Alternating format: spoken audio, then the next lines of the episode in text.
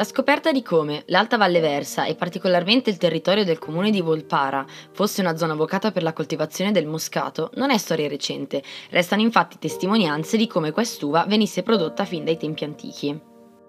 La scelta dei vitigni migliori tra quelli vocati, la bassa produzione dei vigneti, la raccolta rigorosamente manuale effettuata solo nel pieno della maturazione delle uve, la gestione del mosto e della sua fermentazione e i controlli periodici con test organolettici ci consentono di poter imbottigliare questo gioiello dorato.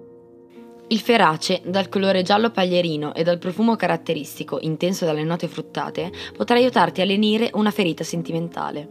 Infatti, ogni qualvolta avrai bisogno di calore, non esitare a berne un bicchiere.